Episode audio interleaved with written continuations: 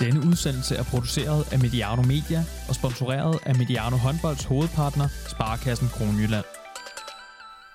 Lørdag den 24. juli tager de danske håndboldherrer fat på OL-turneringen i Tokyo.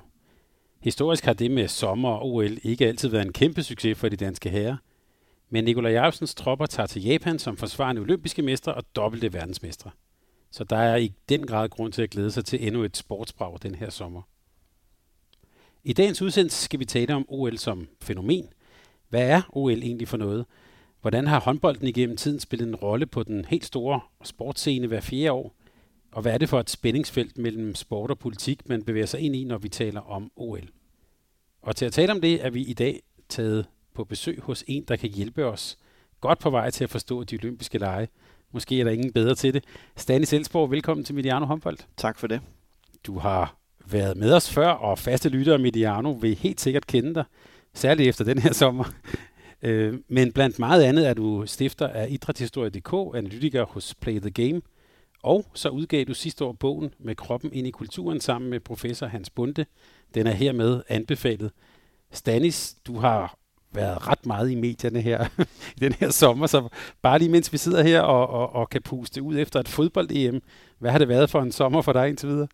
Jamen, det har jo været en travl sommer, fordi som du siger, så beskæftiger jeg mig jo med spændingsfeltet mellem sport og politik, og øh, hvis der har været noget, der har været kendetegnet for den her sommer, så er det, at sport og politik har været totalt sammenvævet og sammenblandet ved EM i fodbold, og nu står vi over for de olympiske lege her øh, om ganske kort tid, og det betyder jo, at så bliver det blandet igen.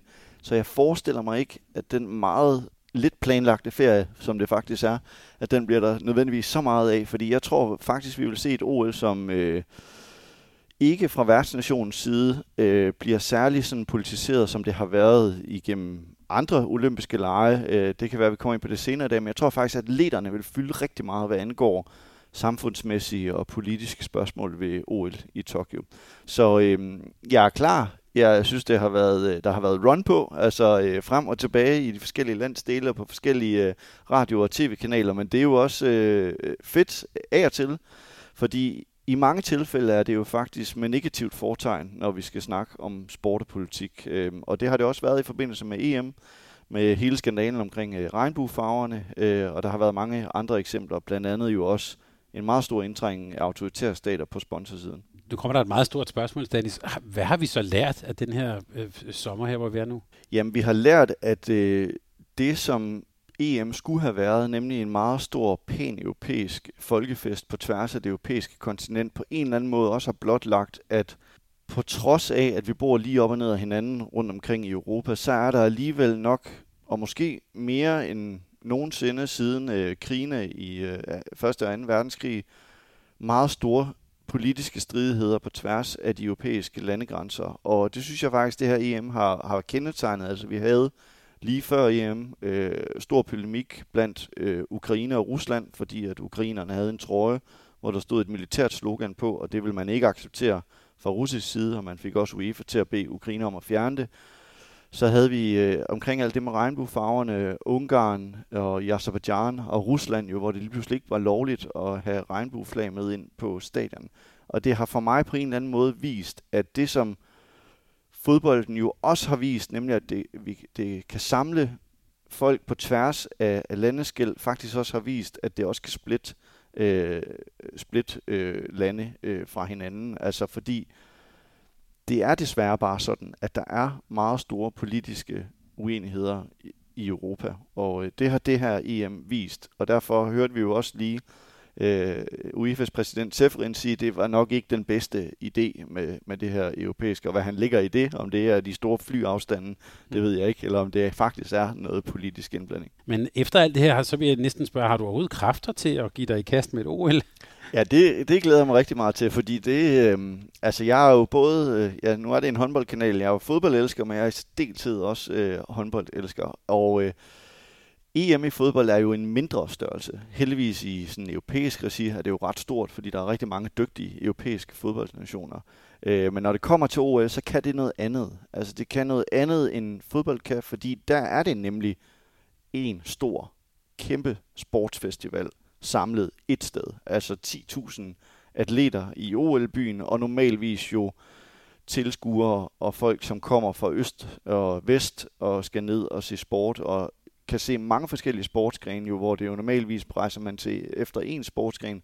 Der kan OL selvfølgelig noget, noget unikt, og desværre kommer vi jo ikke til at kunne opleve det i år, fordi at corona jo selvfølgelig stadig, øh, stadig herrer i, i Japan, og derfor kan, har man nu besluttet, at der ikke skal være tilskuere. Og det er faktisk, vil jeg sige, et kæmpe minus, fordi det det OL også kan, det er, at man samler ligesom folk på kryds og tværs fra alle mulige lande. Øh, men jeg har masser af kræfter, og jeg har, også masser af kræfter til at snakke om det i dag. tak.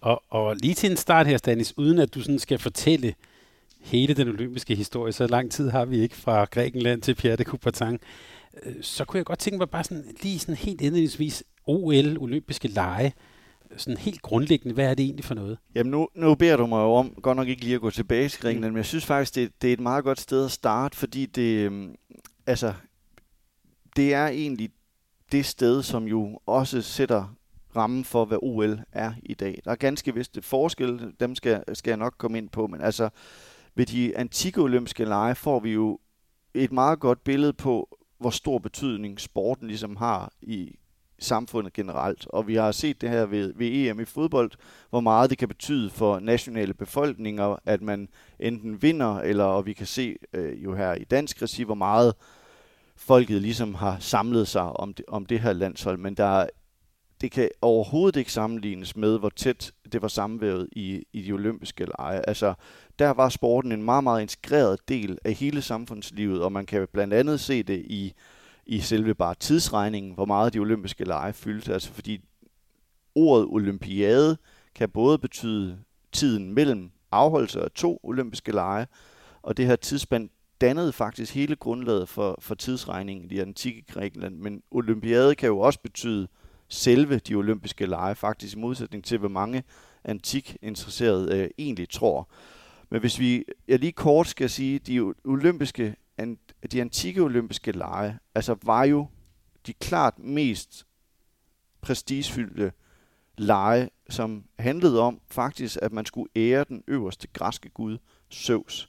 Så der var også en meget tæt kobling mellem de olympiske lege og religionen i antikken. Og det får også en betydning for de moderne olympiske lege, det skal, skal jeg nok vende tilbage til.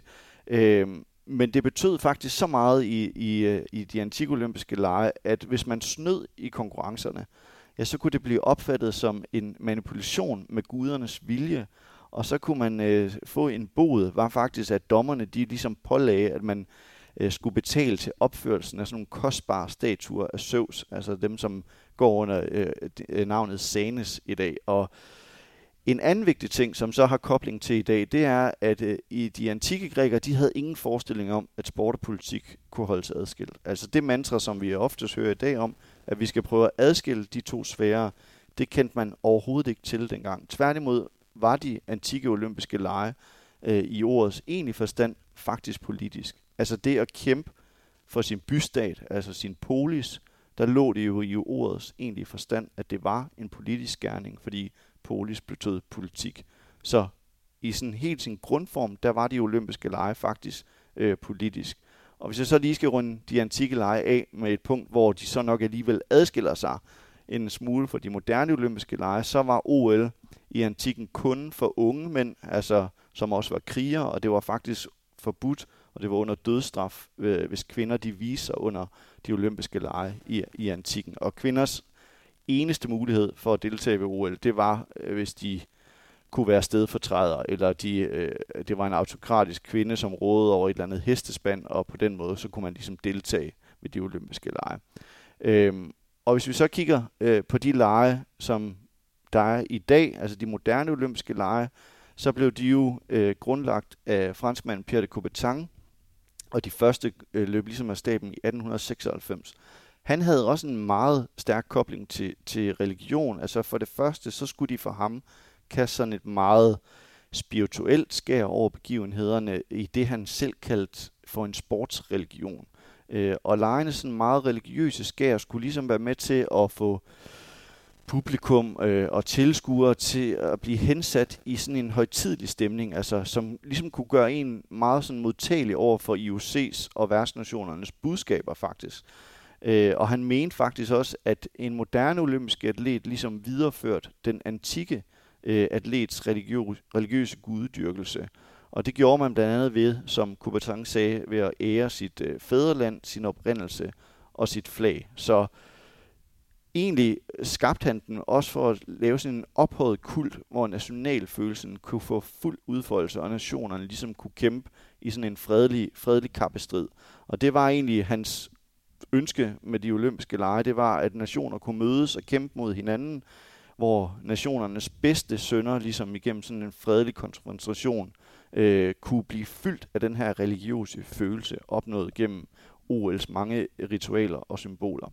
Og så for mig, så er OL inddelt i sådan tre epoker, altså de moderne olympiske lege. Altså vi har meget, et meget epokeafgørende selvfølgelig OL i Berlin i 36, hvor OL bliver ophævet til den kæmpe store mega-event, som det er i dag. Tyskerne kaster enormt store summer i det, hvor tilrejsende tilskuere og idrætsfolk ligesom kunne opleve højdepunktet af nazistisk øh, øh, selvfremstilling og propaganda. Og øh, her udnyttede man jo de olympiske lege til at øh, både betage, men også bedrage den udenlandske befolkning. Og så er der hele epoken med, med den kolde krig, som faktisk er øh, en epoke i sig selv, som kommer til at stå som supermagternes kamp mod hinanden. Og der er de faktisk med til at skabe, øh, på trods af politiske spændinger mellem Øst og Vest, og Sovjet og, og USA, så er det også med til at skabe den interesse øh, for OL, som gør, at det bliver så populært, øh, som det gør. Jeg vil faktisk gå så langt at sige, at havde der ikke været de politiske intriger, så var OL slet ikke blevet så interessant, som det blev under den kolde krig. Og så den sidste epoke, det er den, vi er i gang med. Det er nutidens øh, olympiske lege, som tager afsæt efter murens fald, men som her i efter årtusindskiftet med afholdelse af OL i Berlin, eller undskyld, Beijing i 2008 og Sochi i 2014 endnu en gang har vist, hvordan øh, nationalstater og statsledere bruger øh, OL i propagandamæssig øje med. Og det har betydet, at OL har fortsat den tendens, at det desværre ikke er for sportens skyld, men det er politiske projekter for dem, der kaster milliarder af penge ind i det. Og vi lærte her en del ting, blandt andet det der med olympiade, det er jeg altid blevet slået over, og det må man ikke sige, så, så var det så godt. Men, men en, jeg synes en spændende sammenligning fra, eller en, en spændende kobling fra det antikke, det var det her med, at det var polis, der kæmpede mod hinanden. Nu, og i Coubertins tankegang var det så nationernes fredelige kappestrid. Er, er det stadigvæk sådan det, vi ser, når vi tænder for fjernsynet og, og ser OL? Ja, det er det jo på den måde, at det er jo øh, nationalstater, der kæmper mod hinanden. Altså det, for nogen er det jo stadig et, en politisk kamp. Altså for Rusland, for eksempel USA, der handler det stadig om at placere sig øverst på, på medaljeskamlen. Og det investerer man rigtig, rigtig mange penge i for at nå derop. Rusland gør det jo så faktisk også med ufine metoder, som vi så i kølvandet på vinter i Sochi, hvor der har været en kæmpe afdækning af det statsstyrede dopingprogram i Rusland, som faktisk for mig er et bevis på, at hvor langt de vil gå for at vinde. Øh, og, og det har en betydning i, fordi at det er faktisk en kontinuitet fra den kolde krig. Altså man vil sådan set gerne signalere, hvad er det for et samfundssystem, øh, som er det mest overlegne. Det var det hele OL handlede om under den kolde krig. Og det har man faktisk videreført øh, under Putin. Når vi så ser OL, altså i Danmark, uden at gøre os til hellige, så handler det om, for mig at se, om meget mere end nationalfarver og nationalstaten. Altså der er det et fællesskab, et forestillet fællesskab, som har fået øh, helt uhørte højder her under EM, hvor at det er sådan set ligegyldigt, hvilket socialt skæld du kommer fra, øh, hvilken religiøs overbevisning, politisk overbevisning du har alle kan stå op og ned på Nørrebrogade og hænge i lygtepæle og, øh, og, og ligesom jubel over det samme.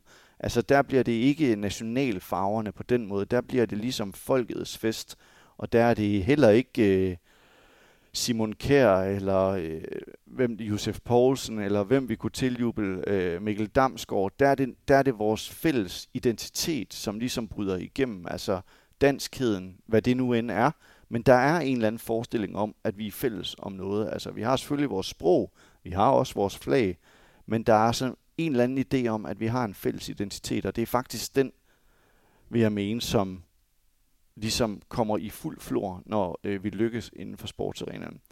Den kan så også gå den anden vej. Altså når det ikke går så godt, så, så er vi tilbøjelige til jo at blive sure på dem, som ikke sikrer os øh, guld, sølv eller bronze ved de store øh, mesterskaber. Og hvad er det så? Nu kan man sige, øh, og, og vi skal lige om lidt tale om, om, om den kolde krig og, og, og stormagternes spil der. Men hvis vi nu bare tager lille Danmark, vi, har jo, vi vil jo gerne dyrke vores øh, fortælling om den her lille nation, der næsten nogle gange lidt som en undskyldning kommer til at vinde noget. Men hvad er det så, som når vi ser, øh, for eksempel, jeg tænker på sådan en roning guldfigeren, det er jo kun hver fire år, vi går op i roning lige pludselig, eller i sejlsport. Øh, øh, og jeg tror faktisk, der vil være mange også af lytterne, der blev nærmest helt rørt, da de så Pernille Blume vinde guld mm. øh, sidst. Hvad, hvad er det så, der rører os der? Hvorfor betyder det pludselig noget der? Jamen, det har jo sådan en øh, bundklang i, at øh, vi sender jo ligesom vores øh, atleter ud som repræsentanter for Danmark. Og øh, det er på godt og ondt. Altså, heldigvis øh, går det ofte jo også godt for vores lille miniput-nation, når vi sender atleterne ud. Og det er jo på en eller anden måde, øh, de er jo symbolet på øh, dansk kultur og danskhed. Og øh, den er, synes jeg, at atleter er begyndt at omfavne endnu mere, end jeg faktisk har set før. Altså hele ideen med, øh, ja ved svømmerne er det neglen, der både er, er malet med, med nationalflaget, men jo også fodboldlandsholdet her, som jo faktisk rigtig, rigtig mange gange talesætter. Vi skal vise, hvor vi kommer fra. Vi skal vise, hvem vi er. Så på en eller anden måde står de jo som repræsentanter for Danmark, øh, og danske værdier derude. Og det har faktisk jo også en politisk klang, fordi det er lige præcis det samme, som alle de andre nationer gør. Der har det en noget større effekt, fordi de faktisk, for eksempel når det gælder øh, atleter fra Hvide Rusland, eller Rusland, eller Kina, der er de faktisk sendt afsted med præsidentens stempel. Altså vi har lige set Lukashenko stå og sende den hvide russiske delegation afsted til OL i Tokyo og sagt, at nu må, de, nu, må vi ned, nu må de ned og vise, at Europa tager fejl, og I må ned og vise, hvad vi står for. Og der får det selvfølgelig en meget politisk klang. Der er det lidt noget andet, når vi sender vores atleter afsted. Der er det ikke på samme måde en præsident, der står og, og bruger det politisk. Og så alligevel, øh, specielt på håndboldsiden, har vi jo set, at øh, der er lige pludselig mange politikere, der er interesseret i at stå på håndboldgulvet, når vi, øh, når vi vinder guld. Og vi kan bare lige sige lidt fodnote, at øh, øh, vi to har sammen med to andre gæster for et års tid siden lavet en special om håndbold som kulturelt fænomen. Det kan vi bare lige linke til. Men så lad os lige prøve, nu er vi på vej over i håndbold og, og håndbold i retning af, af OL. Historikken er, at øh, der bliver faktisk spillet håndbold i ved, ved OL i 36, men der, det er en slags øh, markhåndbold, som, som øh, Tyskland øvrigt vinder. Men det kommer så, den indendørs version bliver i 1965 besluttet, at det skal på det olympiske program. Og det, den første gang, det er det, det er i 72 i München på herresiden. Det går så godt, og så kommer kvinderne med i 76 i Montreal. Og som vi skal tale om om lidt, så er det jo det, at håndbold kommer på det olympiske program, får en stor betydning for, for sporten. Men før vi lige dykker ned i, hvordan det så ud i 60'erne, så, så bare lige den der proces med noget, der kommer på OL-programmet. Der er også noget, der kan komme af igen. Hvordan foregår den der proces egentlig med at, at, at komme ind på et OL-program som sportsgren? Ja, den er meget anderledes i nutiden, end den var øh, i den periode, du snakker om. Tilbage i tiden, der har det været meget øh, uigennemsigtigt om, hvordan et, en sportsgren er kommet på. Altså, det er ligesom øh, den internationale olympiske komités eksekutiv øh, komité, altså man kunne kalde det for bestyrelsen i, i, i IUC, som ligesom træffer beslutningen om, hvilke sportsgrene som skal godkendes som olympiske discipliner. Det er i hvert fald et krav, at, de, at disciplinen er en del af et internationalt forbund, og det er derfor, der for eksempel kan være meget store diskussioner om e-sport, som jo ikke i alle lande er accepteret som en sportsgren.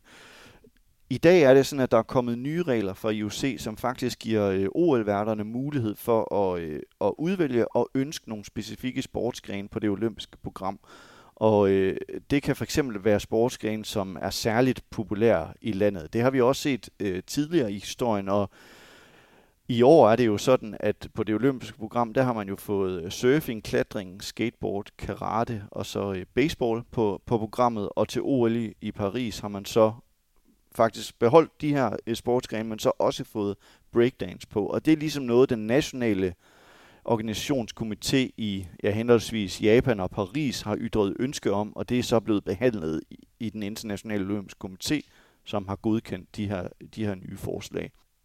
de, behøver, de er der ikke nødvendigvis i, i 2028, for de er ikke sådan accepteret og adopteret som en fast del af det olympiske program. Der er det en noget større proces, vil jeg tro, for at IOC siger, at nu er det en fast forankret del af OL. De ser nok lidt an, hvordan går surfing her i, i, i år 2000, hvordan går klatring. Er der interesse for det? Er der kommersiel interesse? For det er en meget, meget vigtig del for IOC, at der selvfølgelig også er penge i det, og, øh, og derfor så er det spændende at se i 2028. Der tror jeg, vi vil se helt nye sportsgrene, hvad der rører sig i, i USA for eksempel, som hvor OL skal afholdes i Los Angeles. Nu øh, er vi jo på en håndboldkanal her, og vi synes jo selvfølgelig, at håndbold er en meget stor sport. Øh, men er skal håndbolden også stadigvæk blive ved med, om vi skal sige, gøre sig til for at være relevant i sådan et, på et olympisk program? Ja, men der skal håndbold ikke være så nervøs i øjeblikket, fordi Hassan Mustafa, som er præsident for det internationale håndboldforbund, har en meget fin linje til Thomas Bach, som er præsident for den internationale olympiske komité.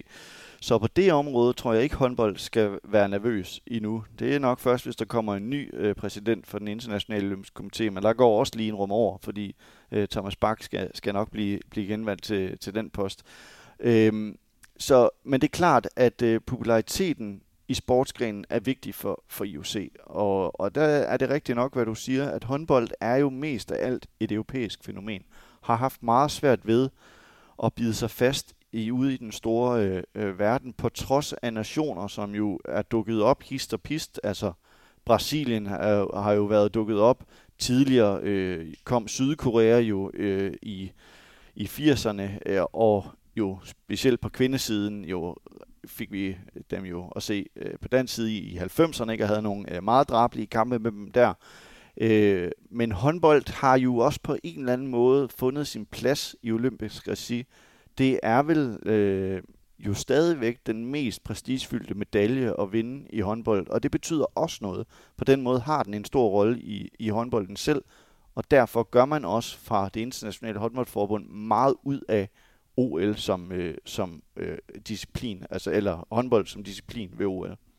Vi har nogle gange talt med både spillere og trænere her i håndboldverdenen med EM, VM og OL. Hvad, hvad er sådan det mest prestigefyldte at vinde? Er, det, er OL prestigefyldt? Er, ligger der også noget i det der med, at de går sådan kun er hver fjerde år? Altså, øhm... Ja, det tror jeg, fordi at, øh, egentlig er det jo, burde det, være, burde det jo være EM, mm. som var mest prestigefyldt at vinde, fordi konkurrenceniveauet simpelthen er meget højere. Der er flere dygtige europæiske nationer, som bliver samlet til et EM, end når man laver et VM, som vi ved det fra Danmark ikke. Altså, vi kan godt løbe ind i nationer, hvor vi bliver lidt overrasket over, hvordan de spiller, men ellers er det jo oftest også nogle ret nemme walk-over-kampe, de, de første øh, til et VM for, for, for de dygtige europæiske nationer der er EM jo, jo hårdere at vinde. Der er simpelthen mange flere svære kampe.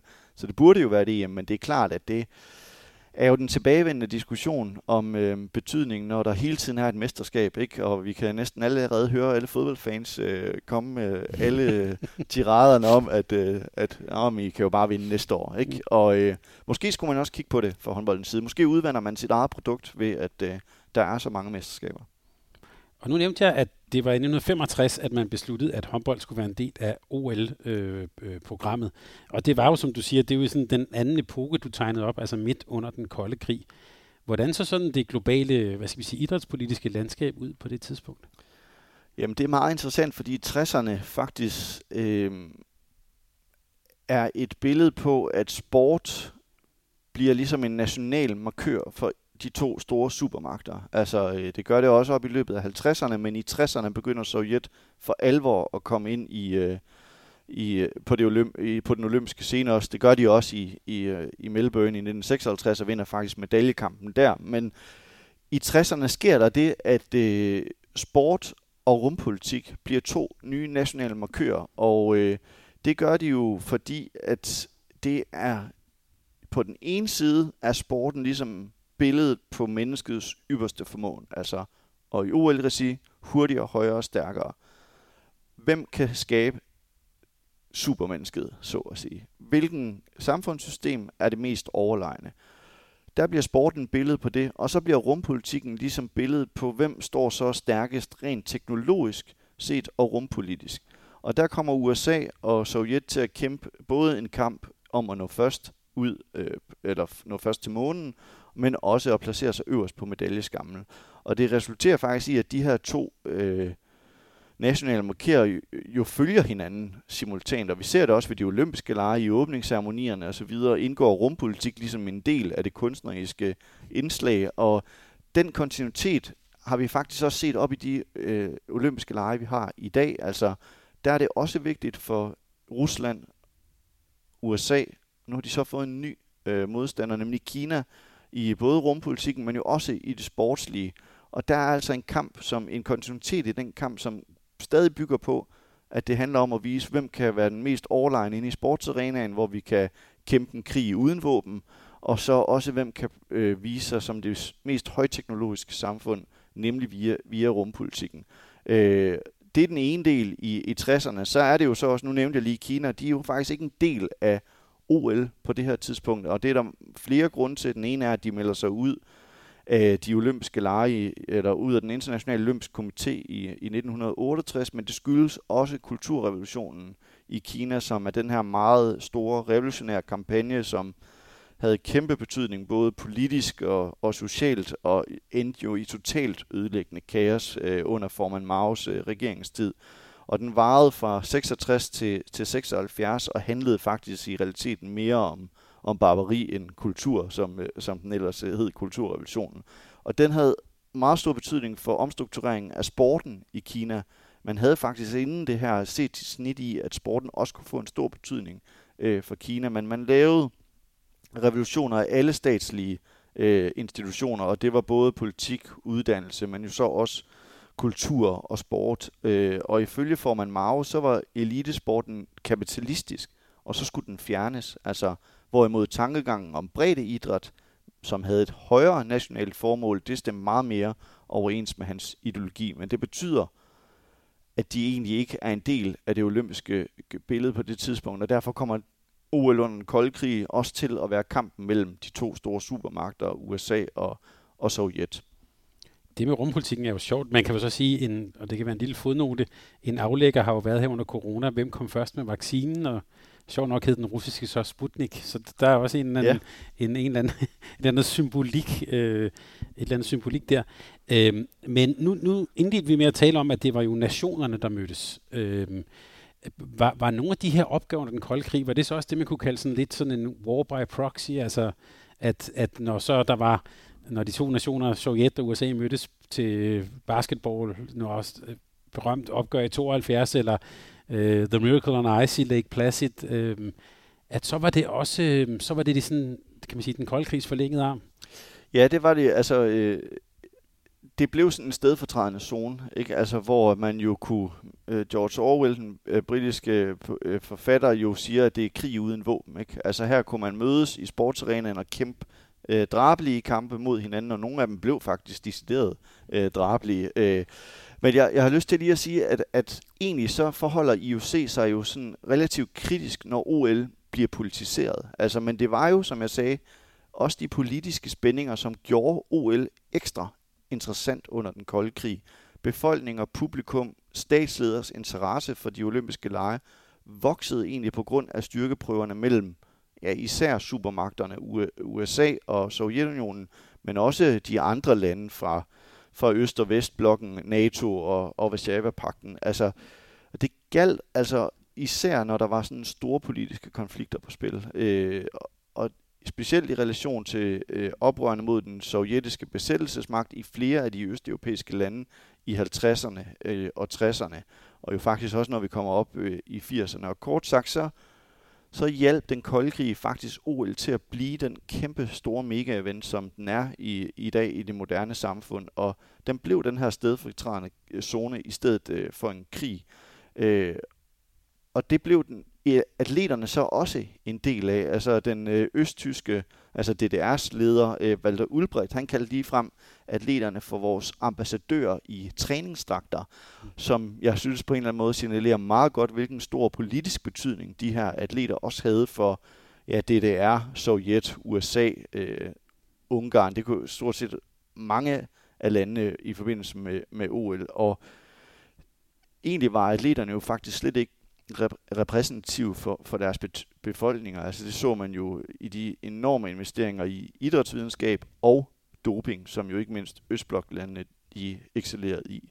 Øh, og der var jo på en eller anden måde tale om, at man udviklede ja, supermennesker, som jo langt hen ad vejen var, var et produkt af, af videnskabelige træningsmetoder og øh, ja, kemiske indsatser.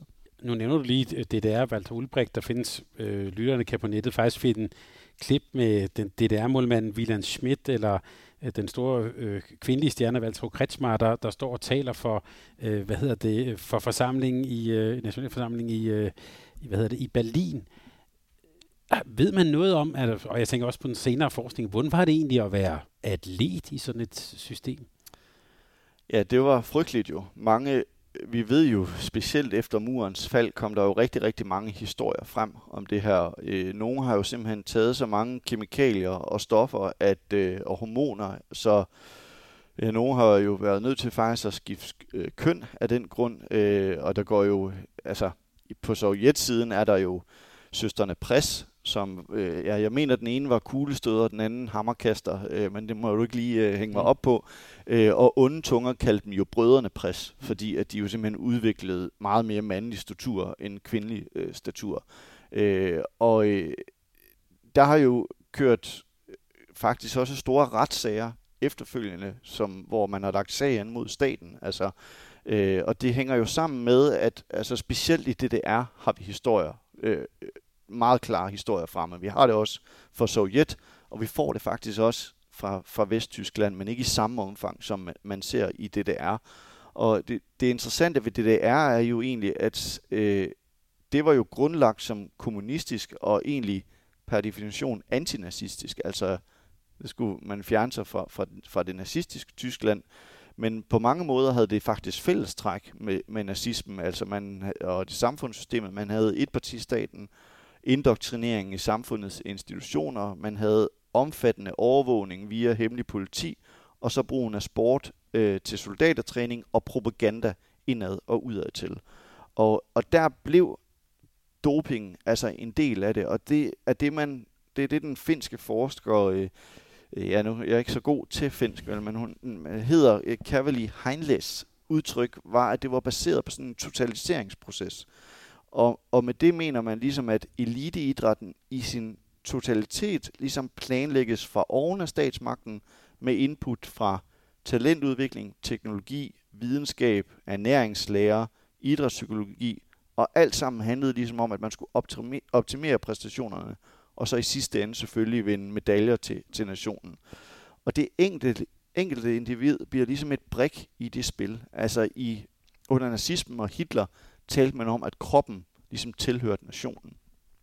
Og så håbede man jo på efter 2. verdenskrigs afslutning, at den her fornedrende menneskehad og menneskepolitik, der var over for jøder, at det ville forsvinde øh, efterfølgende. Men det er jo på en eller anden måde videreført, fordi den her meget, meget alvorlige statsstyret doping, specielt DDR og, og Sovjet, havde jo intet til års for det enkelte individ. Det blev ligesom set som en del af et meget, meget større Øh, øh, formål. Og, og det blev det for mange af, af Østblokkens lande, som brugte doping, statsstyret doping, som jo gjorde, at en relativt lille stat som DDR, altså som jo kun havde 17 millioner indbyggere, blev en af de klart førende nationer øh, ved OL. Og hvis man går ind og kigger på, på medaljeindekser over de olympiske lege, så vil man også til stadighed se, at Sovjetunionen, tror jeg, stadig ligger nummer to på den overordnede medaljekamp. USA er selvfølgelig stukket af, fordi Sovjetunionen blev også opløst i, i 1990, men de var virkelig, virkelig dygtige på den olympiske scene,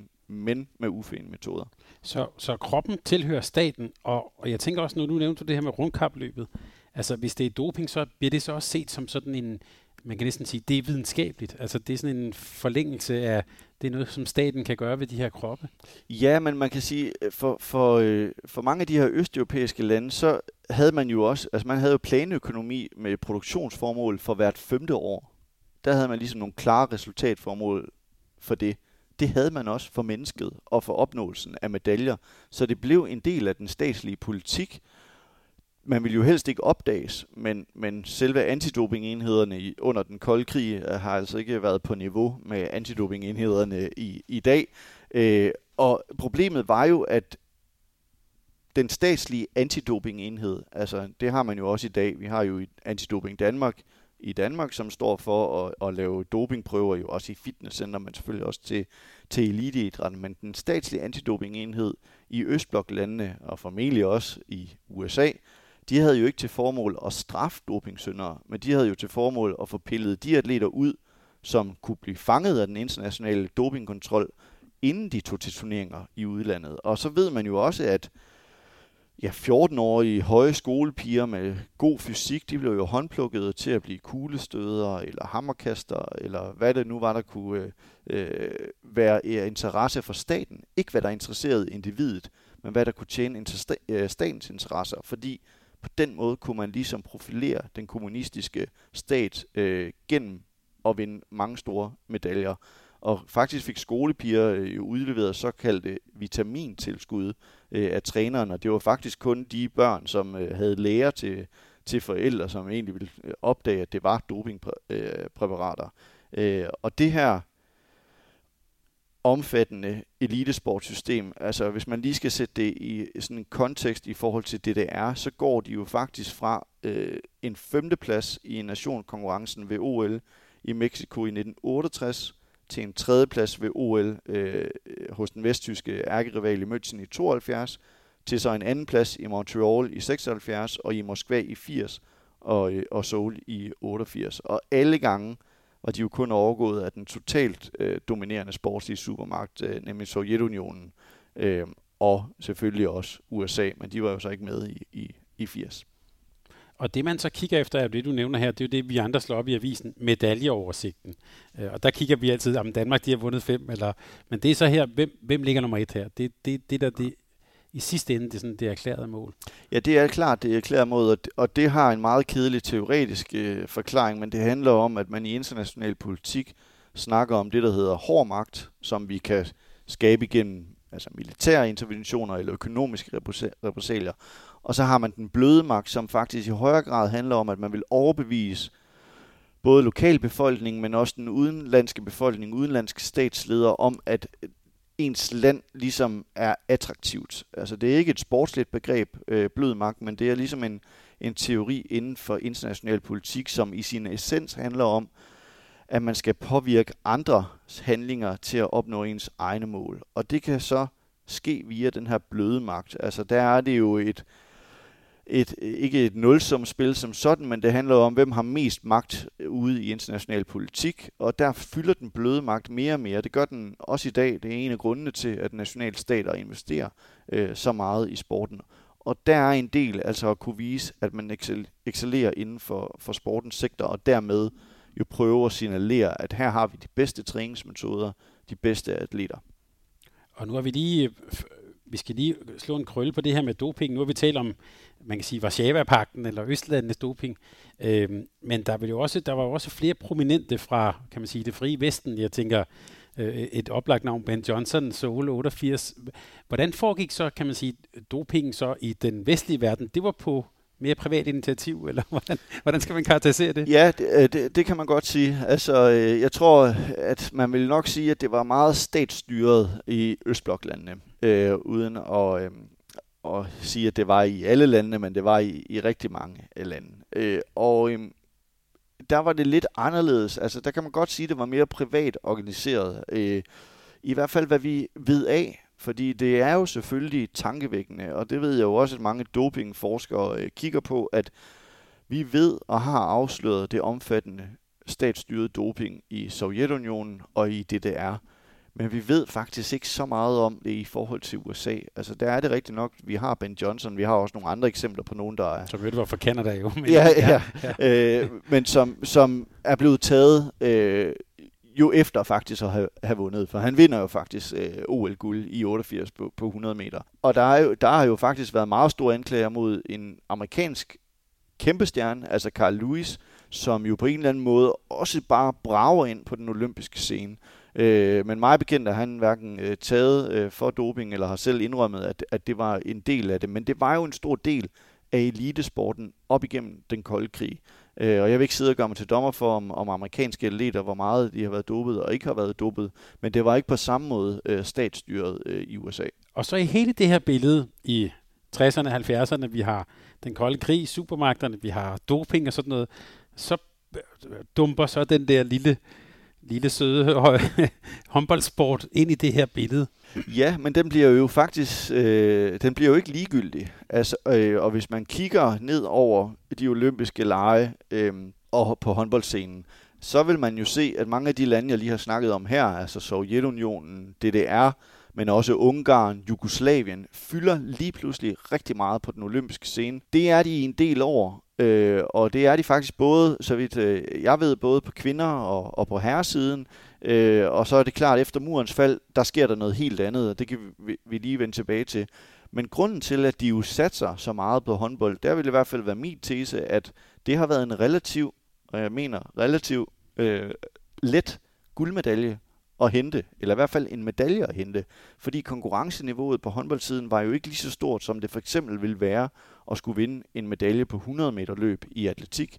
Der var det nemmere at vinde på håndboldscenen, end det var øh, alle mulige andre steder. Og jeg har sagt det øh, også om moderne håndbold, og jeg har fået tidligere på puklen fra Mediano håndboldlytter, at når jeg siger, at det er relativt nemmere at vinde en medalje i håndbold, øh, end det er i fodbold. Og det, når jeg siger det, så er det fordi, at konkurrenceniveauet ikke er lige så stort. Der er simpelthen ikke lige så mange om selve det at vinde en guldmedalje eller en sølv- eller bronzemedalje. Det betyder ikke, at det er let for Danmark at gå ned og vinde øh, guld ved OL. Der er lige nogle andre nationer, man skal over, men man møder ikke lige så meget modstand, som man gør i andre sportsgrene.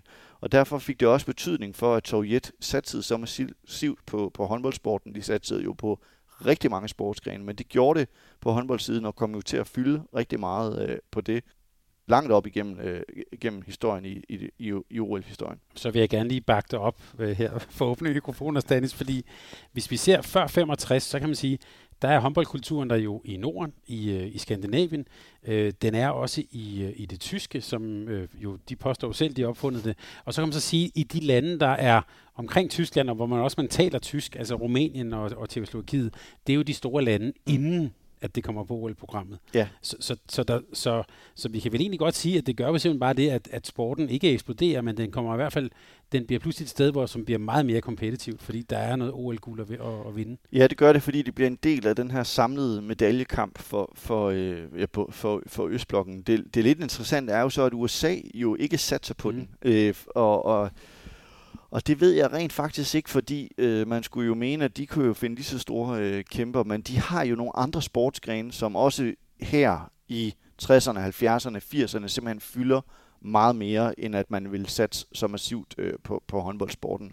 Men der tror jeg, at man jo har gjort klogt fra, fra Østbloklandene og sagt, at øh, jamen her er altså en medalje, vi øh, kan gå ind og, og vinde, og, og nu sidder jeg lige med, med øh, medaljeindekset, som du, som du har sendt mig inden i dag. Altså, og det synes jeg næsten, man skal gå ind og kigge på. Jeg vil ikke ramse det op, det, det bliver nok lidt kedeligt for lytterne, men, men det er helt vildt, hvad de fylder i, i de år, der er altså Østbloklandene. Mm. Og, og det er jo meget interessant, fordi at når man så går videre i billedet, ja, efter murens fald, så har vi jo så Kroatien, som er jo en, noget, der kommer ud af opløsningen af Sovjetunionen, som jo også fylder i, øh, i 90'erne og start 0'erne i, på herresiden øh, ved OL og i alle de andre øh, mesterskaber men det gør de jo også i fodbold, øh, og det synes jeg øh, jo egentlig bare lige var, var lidt interessant at se. Ja, der er det. Jeg kan bare få til, der er det specielle med, med Jugoslavien, som jo vandt det første OL i, i 72 med Vlado Stensen. Det kan man finde i vores feed. Men det her med, at de jo også i den kolde krig så som, som sådan lidt den der tredje vej, ligesom Indien gjorde blandt andet. Så, så måden de spillede på, det var også en del af deres identitet, at de var ikke som de andre. Du mener Jugoslavien der, ja, ikke? Ja, ja, ja. ja. Og så kan man så sige, at den skole går så det er jo også det, vi holder af ved at se kroaterne, når de en gang imellem gider tage sig sammen til at spille, til at spille håndbold. Øhm, så, så vi har altså det her, det her, det her store billede, og det, det, det gør vel også, at, ja, altså, at håndboldsporten der kommer mange flere midler ind i håndboldsporten i virkeligheden. Altså det er vel også en konsekvens af det her? Ja, det er det, fordi at, øh, det er jo altid sådan, at øh, mange af de penge, der, der øh, bliver skabt ved de olympiske lege, de forplanter sig jo faktisk ud til de, til de andre forbund. Derfor er det jo også meget vigtigt, at håndbold er med på det, på det olympiske program. Østbloklandene er øh, atleterne jo en del af staten. Altså mange af dem, som er udøver i Sovjet for eksempel, øh, specielt når vi kigger på på det sovjetiske ishockeylandshold, som mange nok vil kende i forbindelse med den, øh, de olympiske leges historie. Altså, de blev jo ligefrem kaldt The Red Army. Altså, der var man en del af militæret. Øh, der ved jeg ikke nok om det sovjetiske håndboldlandshold, men det, jeg skulle undre mig meget, hvis ikke nogen af dem, de også kom øh, fra militæret faktisk. Øh, og, og derfor så var midlerne jo på en måde en, en, øh, en lidt anden investering, end det var i Danmark på det tidspunkt for eksempel. Men man investerede rigtig mange penge, på trods af, at det, der jo faktisk førte til Sovjetunionens opløsning, var jo blandt andet, at landet gik totalt i økonomiske øh, ruiner, men man blev altså ved med at investere i, øh, i håndbold eller i sporten generelt i de her lande, fordi at det betød så meget at, at vinde ære til nationen og kunne overgå USA både i ja, rumpolitikken, men også i sportens verden. Jeg synes godt, vi lige kan slå en lille, en lille sløjfe på det her med, du nævnte øh, den tredje æra, eller efter murens fald, at det er jo sådan meget symbolsk, at øh, OL 92 i Barcelona, der stiller, der hedder det ikke Sovjetunionen, der hedder det... Øh, ja, det hed, jeg ved faktisk heller ikke, hvad man kalder det på dansk, men Unified Team. Ja, Unified Team, ja, ja. ja øh, forenede. Ja, det forenede, ja, det var sådan et, ja, og de stillede op, hvor deres flag var også det olympiske flag, ja, det er det olympiske, ja.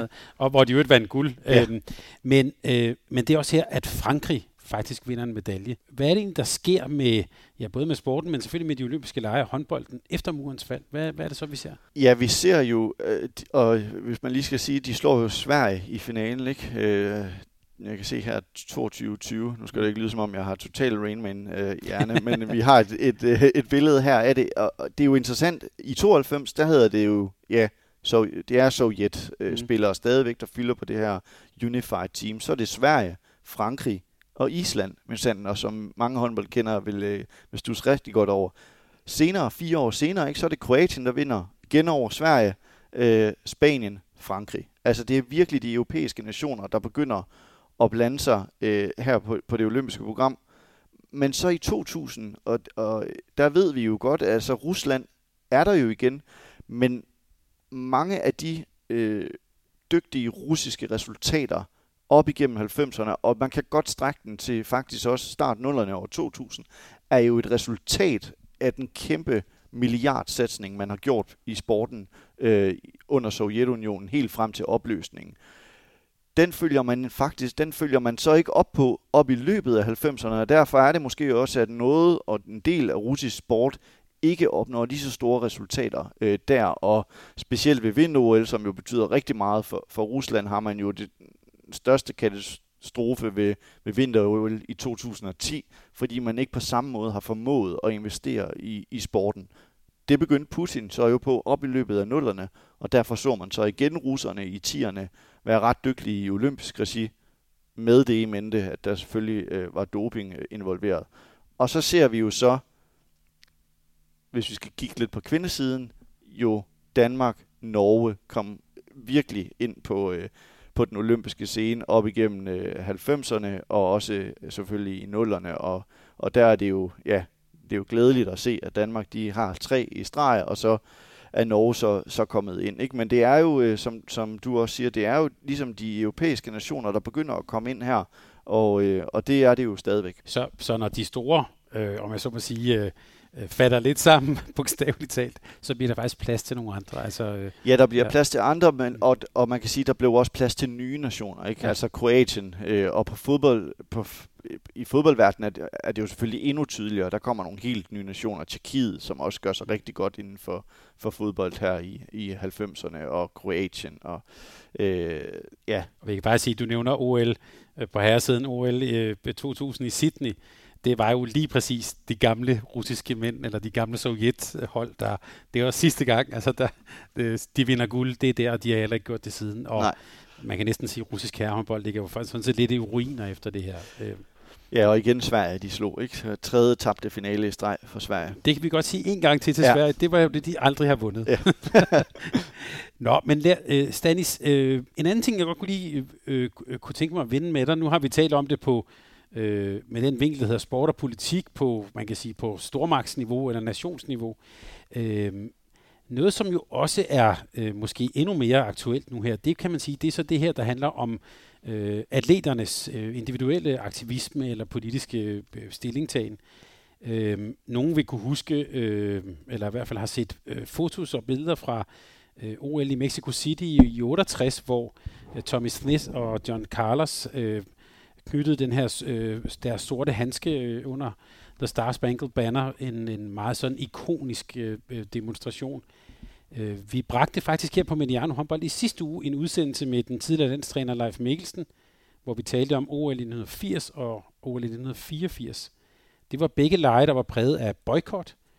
Øh, men Mikkelsen befandt sig som leder også sådan i hele den her polemik omkring bevægelsen idræt øh, for fred. Og det var jo en polemik, der fik konsekvenser for det danske hold. Og jeg tænker, at vi lige hører et lille minuts øh, klip fra det, Mikkelsen øh, fortalte. De demonstrerer jo, at reaktionen kommer, inden vi skal spille bronzekamp mod Rumænien. Vi har egentlig spillet et rigtig flot OL. Så møder vi øh, Vesttyskland, hvor desværre er et wunderligt. Jeg mente, at de ville i finalen i stedet for os. Vi kunne godt have slået Rumænien.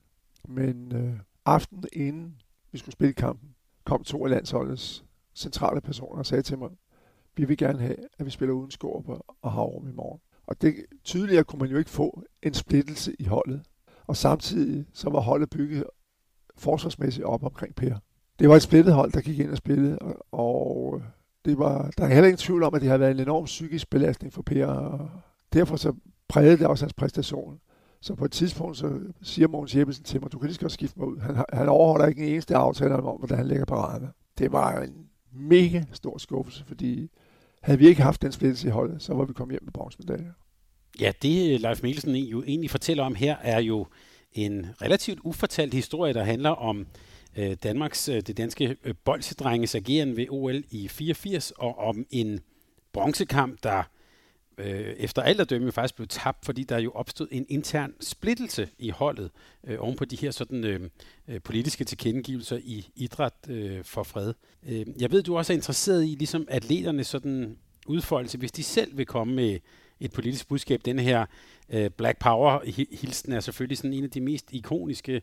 Øh, jeg ved ikke, om vi skal placere Per Skor ved siden af det, men, men, men, øh, men de er i hvert fald i, øh, kan vi sige, i samme familie. Ja, det er de bestemt. Altså noget af det, jeg synes, der var, var interessant at høre her, det var selvfølgelig den splittelse, det også skabt internt øh, på holdet. Øh, men i en større kontekst er det jo interessant, at den faktisk er så underbelyst, den historie om idræt for fred. Altså, det er ikke ret meget, man, man kan finde frem, over, frem af det. Altså, man kan godt google til nogle artikler, og sådan, men der er ikke rigtig lavet noget større sådan dybtegående øh, idrætshistorisk forskning om det og undersøgelse på det område. Og det er egentlig lidt ærgerligt, fordi at det har jo på mange måder defineret nogle af de spillere, som var med der. Det har måske også defineret landsholdet på det tidspunkt.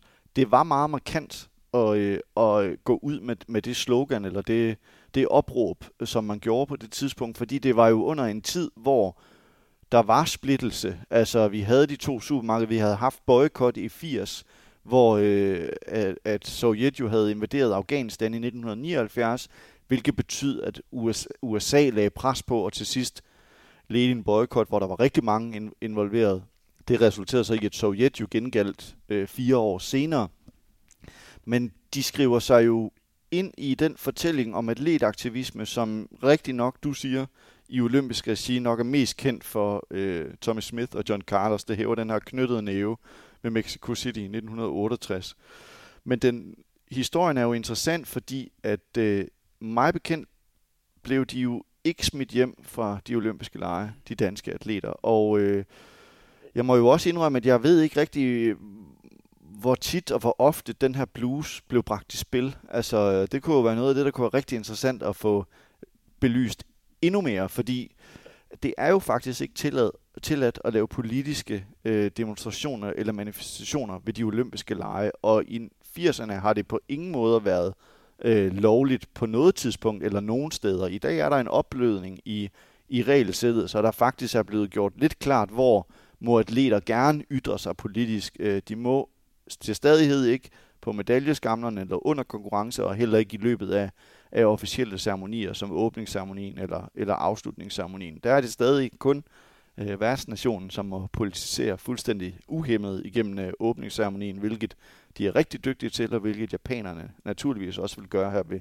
ved OL. Men jeg synes bare, der var noget interessant i den udsendelse med Leif Mikkelsen, fordi at det også bliver nævnt det her med spliden internt. Og i dag ser vi mange atleter jo faktisk øh, ytre sig meget mere politisk, end vi nogensinde har set før. Altså det er gået fra, at man havde individuelle politiske manifestationer i for eksempel 68, så havde vi det også med, øh, med Colin Kaepernick i 2016, altså den amerikanske NFL-spiller, som satte sig på knæ. Øh, og vi havde det også ved de panamerikanske øh, olympiske lege i 2019, hvor en fægter ved navn Race Imboden også satte sig på knæ på medaljeskampen, og Gwen Barry, en, en amerikansk hammerkaster, ligesom øh, lavede samme hilsen som Tommy Smith og John Carlos i 1968, hævede den her knyttede næve øh, på medaljeskammen. Hun er i øvrigt kvalificeret til OL i Tokyo, og har allerede sagt, at hun vil gøre øh, lave politiske demonstrationer. Umiddelbart står hun ikke til at vinde medalje, så hun skal finde på andre finurligheder om, hvor hun kan gøre det for at få lige så meget opmærksomhed. Men den splid, synes jeg bare, var, der, den var der noget interessant i. Det hører vi meget lidt om. Vi hører faktisk ikke så meget om atleter, som vil være uenige i politiske manifestationer. Øh, og og det, kunne, det synes jeg, der var noget interessant i. Det er for mig helt nyt, at øh, Leif Mikkelsen åbner den. Måske er den blevet åbnet tidligere. Øh, det ved jeg, at den måske er lidt, for det har du fortalt mig, inden vi gik på. Men i hvert fald øh, har jeg ikke hørt det før, og, og det synes jeg, der var noget, var noget interessant i. Bare lige øh, en, en, en, øh, ja, altså en lille fodnote igen. Er det det der med den, med den øh, knyttede næve og øh, det her med Kaepernicks øh, hilsen, tror du, er det noget, vi kan forvente i Tokyo, tror du? Altså specielt for amerikanske atleter? Ja, det er lidt specielt, fordi man må jo ikke. Altså, og det der skete i 1968 var jo, at Thomas Smith og John Carlos blev sendt hjem fra OL, og efterfølgende fik frataget deres medaljer. Og øh, det betød jo, at øh, det er jo ikke noget, atleter har specielt meget lyst til. Altså, hvis man endelig vinder, øh, ved et OL, så vil man gerne blive der, og man vil også gerne have sin medalje øh, med, som, fordi de er jo også fjernet fra resultatlisten. De er så, øh, tror jeg, kommet tilbage, fordi at IUC jo i nutiden, øh, altså de kigger meget øh, på den vej, vinden blæser, og øh, den blæser i øjeblikket til, at det var en positiv, altså de hylder det faktisk på det olympiske museum nu, som et symbol på menneskeheden, der stod op for menneskerettigheder, ikke? i virkeligheden ja, ret patetisk, fordi at det var dem, der negligerede det i, i over 50 år, at det var faktisk en modpolitisering på det fortsatte meget voldsomme racehad, der eksisterede i USA på det tidspunkt, hvilket jo er helt vildt, fordi at USA gik jo ind i 2. verdenskrig for at nedkæmpe en anden racepolitik, men gennemførte den så fuldstændig øh, øh, en lignende race, ikke en lignende racepolitik, men en anden racepolitik med adskillelse af sorte og hvide, som ikke må sidde på de samme sæder og de samme bænke, og må det øvrigt heller ikke bruge de samme, øh, samme toiletter. Øh, I dag tror jeg, vi vil se det til de olympiske lege i Tokyo. Jeg er i tvivl om, hvor meget vi vil se på selve medaljeskammen, fordi der står man jo stadig med det regelsæt, der hedder, det må du ikke. Og IOC kan i det tilfælde faktisk fratage dig øh, medaljerne så er det lidt interessant, når du nu nævner USA, som jo er dem, som faktisk har været noget, altså de er jo kæmpe olympisk magtfaktor, har været enormt konservative på det her område. Og øh, de to atleter, jeg nævnte øh, før i 2019 ved de panamerikanske lege, fik jo også repressalier, fik øh, en prøvetid på 12 måneder, så hvis man gjorde det igen, så ville det få øh, yderligere konsekvenser for de to atleter. Men de har vendt på en total tallerken. Altså den amerikanske olympiske og paralympiske komité har nu ved de udtalelsestævner, der har været i USA, bakket op om, at atleter gerne har måttet ytre sig politisk. Og vi har også set Gwen Barry gøre det ved øh, et udtalelsestævne i USA, hæve sin knyttede næve. Og øh, derfor tror jeg, at når vi har så stor en magtfaktor i olympisk regi, hvis en amerikansk atlet gør det, er det faktisk sådan nu, at i regelsættet står der, at det er den internationale olympiske komité sammen med den nationale olympiske komité, det kunne så være det her tilfælde øh, den amerikanske olympiske komité, og så det internationale, respektive internationale forbund, det vil så være atletikforbundet, hvis det er Gwen Barry, der gør det, som skal beslutte, hvilken sanktion der skal være. Og det spil bliver yderst øh, interessant, fordi IOC er under voldsom pres, også for mange atletorganisationer, øh, som jo simpelthen mener, at IOC ikke har fulgt med tiden, hvad, hvad det her spørgsmål det angår. Så hvis øh, du, vi skulle sidde her og være konsulenter for IUC, så kunne vi nok godt anbefale dem, det skal I være klar på det her. Jeg vil anbefale dem, at øh, de skal være klar på det. Jeg vil også anbefale de danske medier at være klar på det, fordi det vil ske. Altså, vi vil se politiske manifestationer, og i IUC-regi vil regnbuefarvet øh, armbånd formentlig også blive modtaget som et politisk statement, eller blive, i hvert fald blive opfattet som et politisk statement. Og øh, med, med, altså vi ser jo simpelthen regnbuefarver i rigtig mange sportsgrene efterhånden, og jeg tror også, vi vil se det ved OL, altså på den ene eller den anden finurlige måde, kan atleter jo finde på det. Det kan være sko, der er malet i regnbuefarver, snørebånd, øh, strømper, hvad ved jeg. Øh, der skal det så også siges, at øh, nu har jeg faktisk øh, i tidligere virket været landstræner for øh, den paralympiske sportsgren, der hedder goalball, øh, som er for synshandicappet, og øh, jeg har læst øh, de regler, der er for, hvad for noget tøj man må have på, og de er næsten endnu mere strikse end, øh, end reglerne om, hvor, hvor man må ytre sig hen. Så, så det er ikke så nemt bare lige at tage regnbuefarvede strømper på. Men jeg tror, at vi, vi vil se det, og jeg tror godt, at IOC kan forberede sig på det, og de er, ikke, de er simpelthen ikke forberedt øh, på det, fordi de er så stokkonservative, hvad det her det angår, og øh, de lempelser, de har lavet i regelsættet, det skal øh, også lige nævnes her retfærdigvis, at de har lavet nogle nye guidelines, som udkom i, i januar sidste år, som skulle være et forsøg på at beskrive, hvor må man nu lave politiske budskaber, og hvor må man ikke. Man må ikke på de olympiske områder eller under konkurrencer. Man må gerne på sociale medier, hvilket altså skal I jo se overhovedet bestemme det. De må også, man må også godt i mixzone og til pressemøder, må man også godt sige, øh, hvad man synes øh, rent politisk. Og øh, der er det jo bare, at mange atletkommissioner siger, at det er jo stadig en indskrænkning af ytringsfriheden, at et IOC skal bestemme det. Så vil jeg sige, bare lige for at, Og, øh, men det er jo heller ikke, det er jo ikke nødvendigvis uden øh, omkostninger, hvis der kommer for meget politik ind i sporten. Altså for mig at se, er sporten stadigvæk heldigvis et frirum, hvor vi kan mødes uanset politisk overbevisning eller religiøs overbevisning. Så man skal også passe på, at der ikke kommer for meget politik ind i sportsarenaen.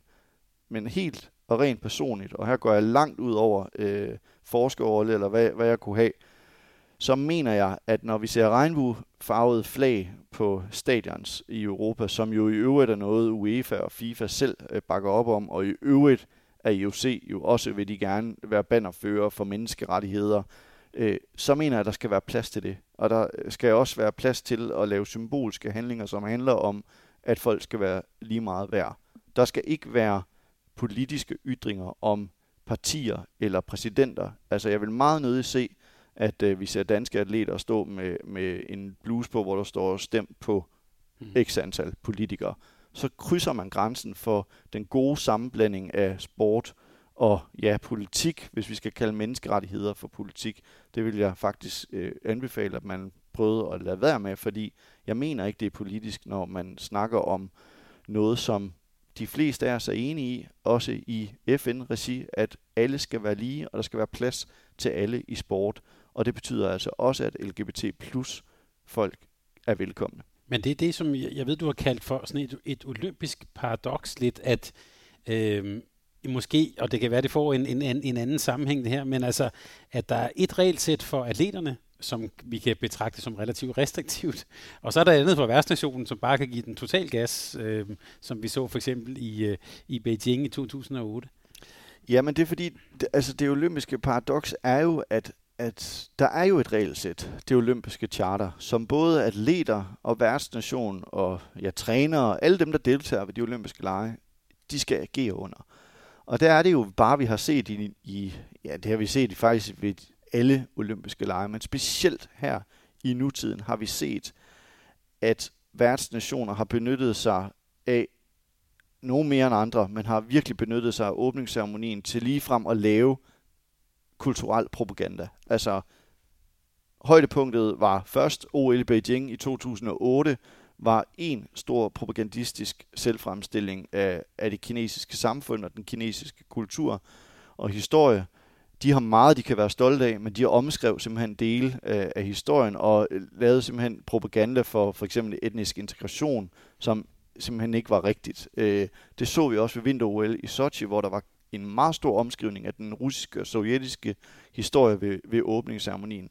Og så er det jo et paradoks, at imens at IOC aldrig i OL's lange historie har håndhævet det, som hedder regel 50, altså som er den her regel om, at der må ikke være nogen former for politisk demonstration, eller racemæssig eller religiøs propaganda, så har de jo aldrig håndhævet den regel over for værtsnationen, øh, som jo har brugt åbningsceremonien eller fakkeruten til at politisere helt uhemmet, men det er jo en helt anden sag, når det så er kommet til atleterne. Der har man brugt reglen. Og det er et paradoks, at der til synligheden eksisterer et regelsæt, som gælder værtsnationen, og et regelsæt, som gælder atleterne. Og nu nævnte du Hans Bunde helt i starten af, af udsendelsen, og vi har skrevet den bog, og Hans Bunde øh, siger jo så, at øh, jamen, øh, fordi jeg prøver at appellere til, at det regelsæt skal gælde for alle, så vil Hans Bunde, øh, kan jeg allerede høre ham over skulderen sige, jamen Stanley, så er der ikke nogen, der gider at arrangere de olympiske lege, fordi de er for værtslandene rene politiske projekter, desværre. Og hvis ikke de har får den mulighed for at promovere deres egne nationale politiske budskaber gennem åbningsceremoni eller, eller fakkelrut, jamen så vil de simpelthen ikke investere alle de milliarder dollars i det, som de gør. Og så er det bare, der jo, det findes der jo også forskning på, at det er jo penge ud af vinduet, havde han sagt. Så hvis man ikke får den gevinst, ja. så... Ja, det, og det er jo det er nemlig det, det, det er totalt penge ud af vinduet, så derfor så er det her jo også i højsædet for dem. De skal have fremvist landet fra den aller, allerbedste side. Hvad blev der egentlig af Øh, jeg kan huske, for nogle år siden diskuterede man, at man sådan på en eller anden måde skulle nedskalere OL lidt. Altså, at det blev øh, for dyrt, for stort og sådan noget. Er det noget, man bare har glemt igen? Ja, det har man øh, rimelig meget glemt. Der var, har været alle mulige snakke, og der har også været alle mulige sådan, øh, ja, nu skal jeg sige, ikke reformer, men øh, i IOC har man også snakket om, at man skal indskrænke det i forhold til budgettet og så videre.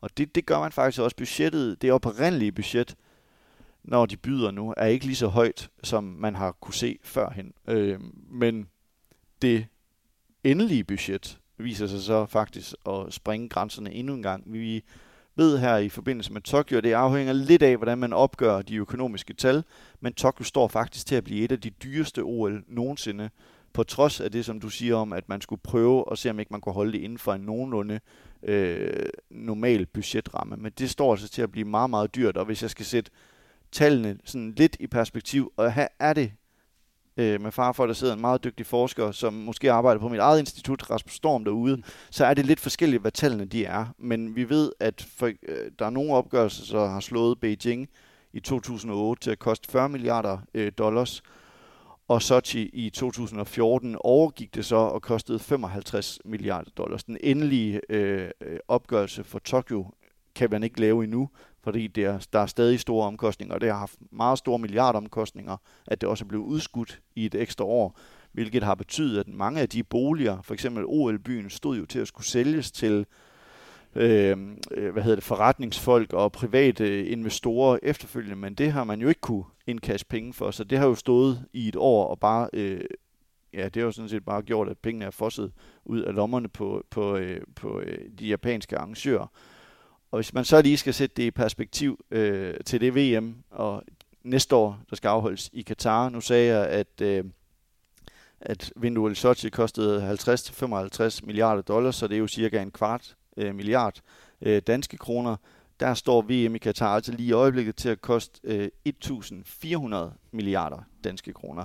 Så øh, de springer alle rammer for, hvad man vil investere i sport. Øh, håndbolden skal jo faktisk også foregå i en hal, der blev bygget som svømmestadion til øh, OL i 64, så der er en eller anden form for genbrug der. Øh. Ja, det, og det er jo interessant, fordi det er jo noget af det, som man faktisk forsøger øh, i nogle henseender at gøre det lidt mere bæredygtigt. Øh, vi ved også, at øh, for eksempel øh, OL i London i 2012, altså håndboldhallen der, købte Katar jo faktisk til deres VM i, i 2015. Det var åbenbart en halv, man kunne pakke sammen og så fragt på et skib, vil jeg tro. Mm. Og jeg mener også, at det er, øh, jeg tror det er 60-70 procent øh, af de stadions, der er blevet bygget i forbindelse med VM i fodbold i Katar, de kan også folde sammen. Og jeg tror, et af dem er vist allerede blevet aftalt, at det skal leveres til Sydamerika et eller andet sted. Og det er selvfølgelig en måde at gøre det på. Jeg ved bare ikke, hvor bæredygtigt det er at fragte et andet sted hen nødvendigvis. Men altså, det, det er interessant at høre, at uh, handlen for, for 64, et meget betydningsfuldt OL i, i japansk historie, jo faktisk som signalerede, at Japan blev øh, en del af det gode selskab igen. Altså, de var jo en krigsførende nation under 2. verdenskrig, og øh, blev jo faktisk udelukket fra de efterfølgende OL i 1948, men blev så værter for, for OL i 1964. Øh, og for lige at lave koblingen med sport og politik, den person, som øh, øh, antændte den olympiske ild, altså løb med den olympiske fakkel øh, til sidst, var faktisk et øh, barn, som blev født den dag, Hiroshima blev kastet øh, i Japan. Eller mm. Hiroshima blev ikke kastet, men atombomben blev kastet over Hiroshima. Så, øh, så det var også et politisk symbol, som refererede til, tilbage til 2. verdenskrig. Og det er, at det taler for, at den her grund, det er derfor, du er med her, Stanis. Fantastisk. Øh, Lige til sidst, vi, vi efterlod faktisk lytterne, tror jeg, sådan med lidt en cliffhanger omkring det der idræt for fred. Og jeg har tænkt på, om øh, du nævnte lidt, der er ikke blevet sådan forsket så meget i det. Øhm, jeg, jeg tænker lidt, hele de der bolsjedrenge står jo i sådan et meget sådan øh, hyggeligt skær. Altså, så jeg tænker på, om man måske kunne sige, at det, der vi så dengang, var en form for sådan hyggeaktivisme. Altså, øh, og det vi ser nu, har fået en eller anden form for alvor, som måske ikke var på det tidspunkt. Ja, det er også blevet mere, øh, mere pro, øh, hvad hedder sådan noget, det, det bliver jo, kommer meget hurtigere ud nu, ikke? Mm. Altså sociale medier, og så florerer det bare. Altså, jeg ved ikke, om de var hyggeaktivister. Øh, øh, jeg forstår godt, hvad du mener, men altså, vi har jo også set her, var det sidste år eller forrige år, Carsten Havum, som jo har været ude og prikke til øh, de nye danske atleter. Der ligger faktisk en rigtig glimrende sådan, man kan godt kalde det en, en mini-dokumentar, men i hvert fald en artikel på DR, med, med Carsten Havum og, og Kasper Søndergaard, som diskuterer det her med, om atleter skal blande sig mere i, i sådan nogle spørgsmål. Der er både en artikel og, videoklip om det, som jeg synes er meget interessant, og han mener jo, at de skal, at de skal sige noget, noget mere og gøre noget mere. Jeg tror ikke, at det nåede de højder, fordi at det var danske håndboldspillere, som sagde noget. Mm. Altså, øh, det skulle nok have været op... Øh, i andet regi. Altså, øh, de har nok ikke været lige så kendte og lige så profileret, som hvis Mikkel Hansen gjorde det i dag. Så øh, tror jeg faktisk også, at det vil skabe international genklang. Altså, på den måde fylder håndbold dog mere, men ikke meget stadigvæk i international øh, idræt. Det er stadigvæk en lidt lille sportsgren, øh, på trods af, at vi er så glade for den i Danmark. Men, men han skulle nok hvis det var, han, han gjorde noget i dag. Det skulle nok nå de store internationale øh, nyheder. Det, det er jeg ret sikker på. Altså, der er han, der er han et stort navn, øh, men, men jeg tror så ikke, at det vil komme til at ske. Altså, de er topprofessionelle atleter, og nogen vil bare gerne dyrke deres sport, og det synes jeg nemlig også, de skal have lov til. Og hvis jeg lige her til sidst må tage de totalt kyniske briller på. Øh, nu har vi talt om det her som øh, øh, nationernes kamp og sådan noget. Men jeg synes jo også, at vi ser på allerøverste niveau, nu nævnte du Mikkel Hansen, han er ikke selv personligt et, et, eksempel på det, men der bliver man jo også, når man er så dygtig, bliver man jo også sit eget brand, altså via sociale medier og sådan noget. Er den der aktivisme, er det faktisk også en måde at give sit eget brand værdi på? Ja, det er det bestemt, og det har vi jo set fra nogle meget, meget højt profilerede sportsstjerner. Altså Megan Rapinoe, den amerikanske fodboldspiller, har jo øh, blandt andet fået øget sin popularitet ved at gå ud og snakke om nogle af det her med lige rettigheder, lige løn i, øh, i, øh, i fodboldens verden i, i USA. Og det er klart, at det er jo blevet en del af hendes person og hendes brand at være fortaler for, for nogle af de her ting. Det var det jo, og det har det jo også været før i tiden. Altså for Mohammed Ali var det jo også en del af at sige nej til, jeg vil ikke deltage i, i Vietnamkrigen. Jamen, hvad skete der så? Når du var militærnægter, så måtte du komme i fængsel, og han fik frataget sin, øh, sin, øh, sin verdensmesterskab i, i boksning, og sådan har det været for, for nogen. Altså det var det også i 60'erne med Bill Russell i amerikansk basketball. I dag synes jeg bare, der er en, en stigende tendens til, at det ikke er så individbåret, som det var tilbage i tiden. Altså der var det enkelte individer, der gik ud og ligesom hævede en knyttet næve, eller hvad man nu gjorde. I dag er det mere, det er faktisk jo flyttet ind til at være øh, hele hold, der gør det. Vi har set det rigtig meget her under EM i, i fodbold, hvor, hvor flere lande har knælet. Men vi har også set det i amerikansk basketball, som jo har været bannerfører her i de, i de seneste årti, både på herre- og kvindesiden. Faktisk er, får kvindesiden ikke altid lige så meget credit, som de burde have. De er faktisk dem, som, hvis man skal tale om det, så skal man også tale om amerikansk øh, kvindebasket, som virkelig har sat dagsordenen for, at bringe det her Black Lives Matter, øh, I Can't Breathe, øh, ind i, ind i sportens verden.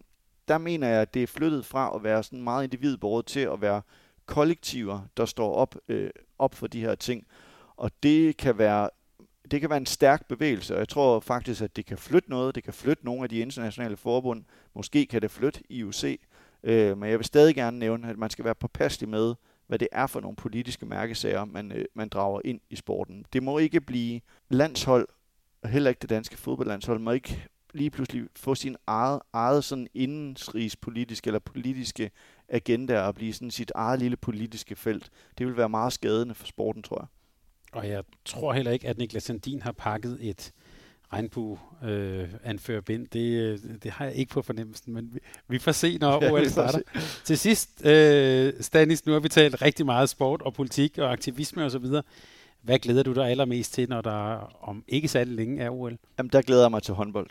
Det er for mig øh, lige så stort, som fodbold er. Altså, så er der noget ved fodbold, i Danmark, som gør, at det på en eller anden måde kan tages til helt nye højder, som vi har set her under EM. Det skyldes selvfølgelig flere ting. Christian Eriksen-episoden har jo været medvirkende til, at landet har samlet sig i, øh, i helt uhørt grad. Vi har en landstræner, som på en eller anden måde har vundet hele Danmarks øh, opbakning. Men jeg glæder mig til håndbold, fordi at som dansker, der er det bare kæmpestort. Og det er kæmpestort, øh, at øh, herrene endelig i 2016 vandt en OL-guldmedalje.